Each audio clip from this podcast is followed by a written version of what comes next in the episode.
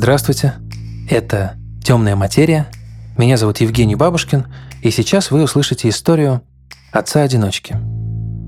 Я и сам вырос в неполной семье, меня очень волнует тема одинокого родительства, но когда ребенка воспитывает мать, дело обычно в разводе. Это трудно, но поправимо. А если отец остается один, все, как правило, тяжелей.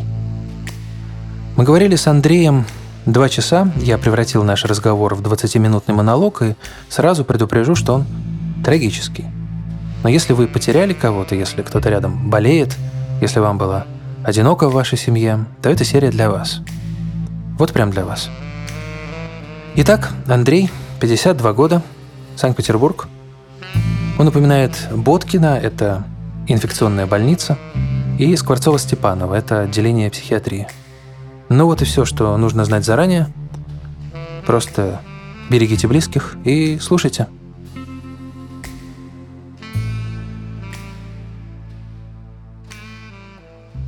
Мы все люди простые, не оканчивали никаких э, специальных э, курсов по, э, как там правильно-то, подаче себя голосом, как это называется. Могут быть многие слова паразиты и все такое прочее. Она была очень талантливым архитектором и работала в очень крупной строительной организации Петербурга. Она была очень амбициозной, и на фоне того, что некоторые моменты ей не удавались легко, она очень сильно переживала, нервничала и э, не могла расслабляться. Все было хорошо какое-то время, да, и в конце июня вдруг происходит следующее. У нее резко повышается температура, до 40 градусов, которая не проходит, не сбивается ничем. А, вызвали одну скорую, приехали, посмотрели, да, что, говорит, тут переживаете, у вас там обыкновенная ОРЗ. К вечеру этого дня Катя покрывается мощнейшей сыпью по всему телу, даже на ладошках. Там, ну, короче, жестяная жесть. Мы вызываем другую скорую, короче, какой-то вирус, похожий на корь. Ну, естественно, легкий шок у нас. Все, я Катю быстро собираю и увозят ее в Боткино. А, неделю она там была. Единственный плюс, как она сказала потом, через неделю, когда я ее забирал, она просто выспалась. Кололи какую-то фигню, ничего не понятно вообще. То есть нас выписали с какой-то писулькой, где под вопросом стоял диагноз. А, диагноз аутоиммунного заболевания, который разрушает сосуды. На фоне всей этой ситуации, естественно, у Кати паника, страх, то есть нормально работать не может. Э, начали там бегать по всем врачам. То есть она описывала симптомы, ну, всякие разные, вплоть до того, что, говорит, у меня, Андрей, такое ощущение, что у меня сердце в горле. То есть, как я понимаю, там шел уже, ну, короче, процессы в щитовидке. Не знаю. Вот. Она стала очень, очень э, агрессивной. Вдруг, вдруг она мне звонит с работы, и человека как будто подменили. У нее такое благостное настроение, и разговор типа такой, Андрюшка, я получил ответ на все вопросы. Я говорю, да ладно, что случилось? Ну, сегодня меня заберешь, я с тобой там поговорю, все вообще прям, все прям, я на все вопросы получил ответ. Конечно, если бы, допустим, вели, э, вести запись видео, да, а потом уже смотреть на это все, то возникает вопрос, Андрей, ну было же видно, что прям у нее прям вообще неадекватное поведение. Как ты вот вообще... А я отвечу в очередной раз. Если у тебя не было такого опыта, вообще никакого, никогда, ты даже в фильмах про людей, которые сходят с ума, не видел таких моментов, ты это не поймешь. мозг не... Он, он будет до последнего отказываться, что с близким человеком что-то происходит. Ее уже тогда начало кидать. То есть идет то благостное настроение, то агрессия. То благостное настроение, то агрессия. Но агрессия, она была такого, знаете, бытового плана. Ну, что типа ну, вот, режь колбасу потоньше там или режь помидоры вот так, а не вот так. Ну, а в дочке там, типа, почему бардак в комнате? Ну, короче, вот такая бытовуха. Психоз у нее случился 13 июля. Андрей, ты ничего не понимаешь, я посланник Бога, я все знаю, я все знаю, как у тебя сложится, как у дочери сложится. Все, сейчас вот утром встанем, я тебе все напишу, все сделаю, как тебе что делать, как жить, вообще все. То есть у меня теперь все ответы. Я говорю, классно, замечательно, все, давай спи, и все. Ну, и, естественно, она всю ночь не спала. Ой, я, честно говоря, вот сейчас не могу там. Ну, короче, всю ночь мы бдили. Мы писали какие-то проекты, мы какие-то писали договора и все. То есть, честно, вот, поверьте на слово. Может, у кого-то, если это произойдет, благодаря тому, что я, ну, то есть они услышат эту всю информацию, То есть, если ваша половина, неважно, мужчина или женщина, неважно какой возраст, постоянно пребывает в стрессе, не умеет расслабляться, не занимается спортом, там, не принимает витамины группы В, неправильно питается, перемена вот то, так скажем, спокойный, то все раздражает, то все козлы, то все, то все, то всех люблю. То есть это уже прям такой симптом, что в голове, ну, в мозге что-то уже происходит. На следующее утро оно просто начала меня оскорблять по-всякому по-разному, ну, не только меня, там, и дочку тоже, и всяко разно. То есть на пол полетело все. Одежда, обувь, мыльно-пузырные принадлежности. Короче, я только и успевал, что за ней там, убирать. Вот поверьте, я до последнего, до последнего мозг отказывался. Только, то есть я начал это все фотографировать, отправлять ее матери, короче, говорю, приезжайте, что-то что с Катей происходит, что-то прям такое. Вот. Понятное дело, что они смогли с братом приехать только под вечер, когда она уже начала плеваться, когда она, ну, считайте, разнесла всю квартиру, и просто я ее связал. Я ее связал, пытались, короче, как-то там, не знаю, связаться, понять вообще, что происходит. Вот. И потом, когда вот когда уже началась настоящая жесть, наконец-то логика сработала, что Катя, Катя съехала с катушек.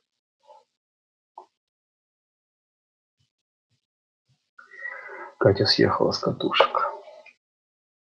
То есть она хорошо помнила всех на работе, все рабочие вопросы, но она уже не помнила дочь. То есть, когда ей сказали, что у нее есть дочка, она говорит, какая дочка? У меня нету дочки.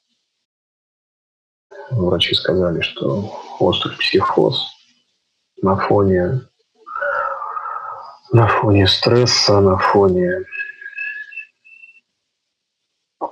Ну, короче, берите ее Скворцова Степанова. Мы сами ее повезли, и сами мы ее сдали. На следующий день я приехал, или через день ли я приехал в определенные часы, увидел ее, она была уже так, она отоспалась маленько, посвежевшая, там, все такое прочее. Она говорит, Андрей, забери меня отсюда, я не, смогу, я не могу смотреть на все это, на все эти решетки и так далее, и вообще где я? Я говорю, Кать, ты что, так-то, так-то и так-то. Говорит, ну, я, говорю, что-то помню, но вот э, думала, что это мне сон приснился. Я говорю, нет, Катя, это не сон, сейчас поговорим с, с доктором. Ну, я такой захожу, ну, все, благодарю там и так далее, и так далее. Они говорят, нет, говорит, месяц. Я говорю, как месяц? Как месяц? В таких условиях месяц? Суть в том, что они сказали, что ситуация у Кати нестандартная что психозы случаются в основном, когда уровень дофамина падает, а у нее, наоборот, рос. Но они, суки, они, они использовали для этого стандартные схемы. Они на ней ставили опыты. Они то одно лекарство, то другое. Это сейчас я уже рассказываю спокойно, уже голос не срывается, потому что отработал все эти моменты. Сейчас вот вспышки просто памяти и так далее. То есть вот так. То есть каждый раз она плачет, забери меня отсюда, забери меня отсюда. Я ее успокаиваю, я разговариваю с этими докторами. Одно и то же, одно и то же. Второй месяц это был просто трэш. То есть я прям даже они, они сволочи стали использовать тяжелые очень нейролептики первых поколений, которые там... Ну, я считаю, они сволочи, они ее убили. Они ее убили своими экспериментами, то есть я, они просто ей выжгли мозг. Они просто выжгли мозг. Ой, как она погибла. Значит, после третьего месяца, вернее, в конце третьего месяца, мы с ней договорились, что она будет обманывать врачей. Она будет обманывать врачей, что она спит, она, она будет делать все, что говорят, вообще все, что говорят. Отвечать правильно на вопросы только ради того, чтобы выйти из больнички. И декабрь месяц она была дома. Вот но ситуация ухудшалась, и в разговорах она плакала, что Андрей, я все понимаю. Я все понимаю, что все. Конец карьере, конец всему. И дальнейшее мое нахождение с тобой – это просто мука для тебя и мука для дочки. Вот. Мы встретили Новый год с 17 на 18 и в ночь с первого на второго она вышла из окна на девятом этаже, естественно, разбилась насмерть сразу же. Я проснулся от удара фрамуги. Сначала подумал, что что-то упало, может быть, в туалете, да, ну, неважно. Потом, когда я увидел, что ее нет нигде, я увидел открытое окно, подбежал, и уже все, она уже лежала внизу на газоне. Я я орал просто вообще. Дочка проснулась, и, все, и я там ее успокаивал. Все, она слышала, как я долбился соседям. Соседи были в курсе про ситуацию. Я выбежал на улицу. Ну, конечно, она была мертва, судя по открытым глазам. Ну, короче. Это я, Евгений, это крупными мазками это я рассказываю только вначале так более-менее подробно, а потом крупными мазками. Потому что между вот этим моментом и между этим это, это был полный трэш. То есть однажды, когда я еще был такой, ну, так скажем, еще было все свежо, одна девушка э, слушала все это. Она говорит, Андрей, говорит, по твоей вот этой вот истории можно снять такую драму. Ты напишешь сценарий? Я говорю, я что, сценарист, что ли? Поэтому ненавижу, ненавижу всех врачей, всех абсолютно. Особенно вот в этой всей сфере, потому что что бы они ни говорили, это только бабло, это только деньги. И честно, я не знаю, как я сам, как сама у меня не поехала крыша на фоне всех этих переживаний, потому что у меня просто мозг разрыв. Как жить? Что ребенку сказать? как это все сделать, как дальше, что дальше, чего, почему. Такие вот дела. Так что... Да как, как? Сказать, как есть, приготовить воду, приготовить воду, чтобы тут же ей брызгать на лицо, если начнется истерика. Вот. И сделать это не э, на вечер, не на ночь, а сделать это утром, чтобы потом можно было сразу же поехать куда-нибудь, где бы ребенок отвлекся. Я ей все сказал, началась истерика, я ей прыскал несколько раз в лицо, вот, и тут же сказал, что мы можем поехать э, туда-то, туда-то, туда-то, туда-то. Можешь там побыть сколько угодно, можешь заказать себе в ресторане что угодно. Вот, это сработало. Это сработало, да. То есть таким образом истерику я убрал. А потом просто было несколько недель, э, ребенок от меня не отходил, мы спали вместе. Вот, были постоянные разговоры, где мама, видит ли она нас, там что, как, чего, почему. Потому что до этого, до этого, ну, она маленькая была, ей э, на тот момент ой, было там 9 лет, э, и, естественно, восприятие у ребенка совсем другое. И я все время говорю, наверное, почему мама так долго голова болит, почему она вот столько времени на больничке, а, неужели нельзя там выпить таблеточку, и чтобы голова прошла, и все такое прочее. То есть ребенок маму не видел с июля по, так скажем, декабрь, по началу декабря, и даже когда Катя была дома, это была не мама, это было просто человеческое тело в образе мамы, потому что она не могла исполнять никакие функции мамы. Вот такие дела. Вот. А, потом были похороны, тело кремировали, были представители с ее компании. Вот. Потом приехали родственники, забрали всю одежду и предложили забрать Леру в семью двоюродной бабушки, живущей в Англии ну, что типа полная семья и так далее, и так далее, а ты сейчас будешь себе бабу искать молодую, потом она тебе родит, и ребенок будет брошен. Вот. Ну, короче, вот эта хинея, это просто жесть. Я говорю, собирайтесь, идите в сад. Колбасило, конечно, не по-детски. Вот, но я как мог старался все делать. Ну, не старался, а делал для того, чтобы у ребенка постоянно был позитив. Был позитив.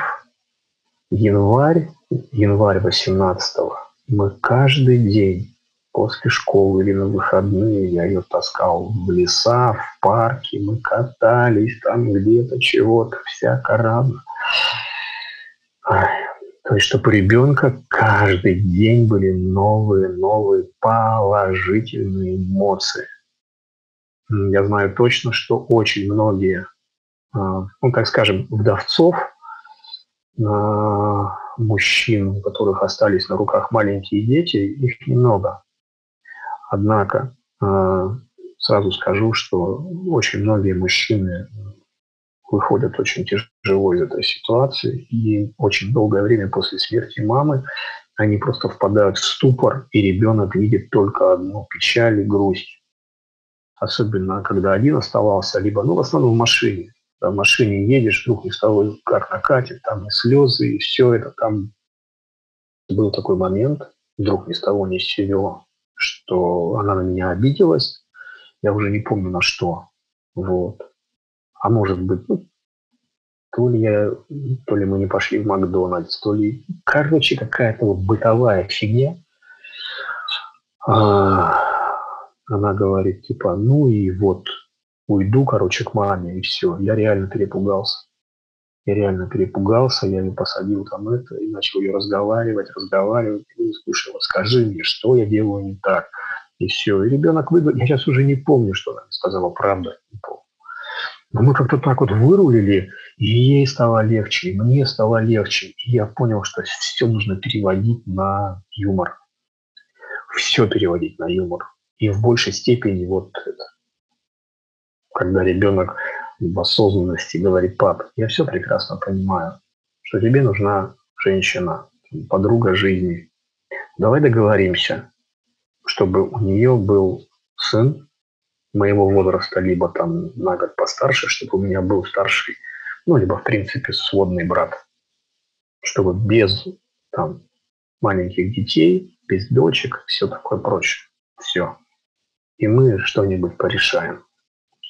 Это мне сказала она примерно, ну, уже, то есть, где-то через год.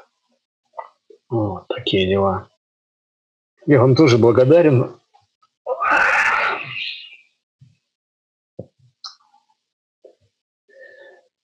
Потому что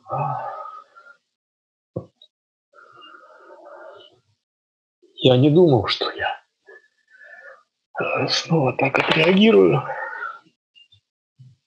Думал, что это все уже, ну уже так все.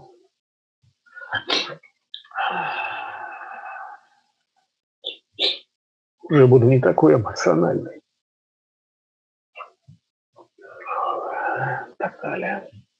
Потому что даже 2 января вот этого года, когда два года уже прошло, я был рад, что я к этому отнесся спокойно. То есть это был просто день. Я даже дочке ничего не сказал, не акцентировал на это. Я так решил для себя, что если она спросит, или скажет, пап, это два года, да? Я говорю, да. Может, куда-нибудь пойдем? Вот. Честно, я даже не помню, спрашивала она меня или не спрашивала. И это хорошо. И это хорошо. Вот. А. И это хорошо. Урна с прахом стояла полгода на лоджии. Я не знал, что с этим делать. В итоге мы договорились с родственниками, выехали на Финский залив на катере и там развеяли по ветру. Я считаю, так правильно. И с точки зрения определенных моих убеждений в плане мироустройства – да, и вообще надо любить живых, вот, нефиг потом приходить плакать на эту могилку, кормить эту могильную мафию похоронную, вот. А так, да, все. Мы все энергия, поэтому любить надо, пока мы в воплощении. Я вам очень я вам очень признателен, я вам очень благодарен за то, что вы меня вывели на этот разговор. Я понял, что я живой.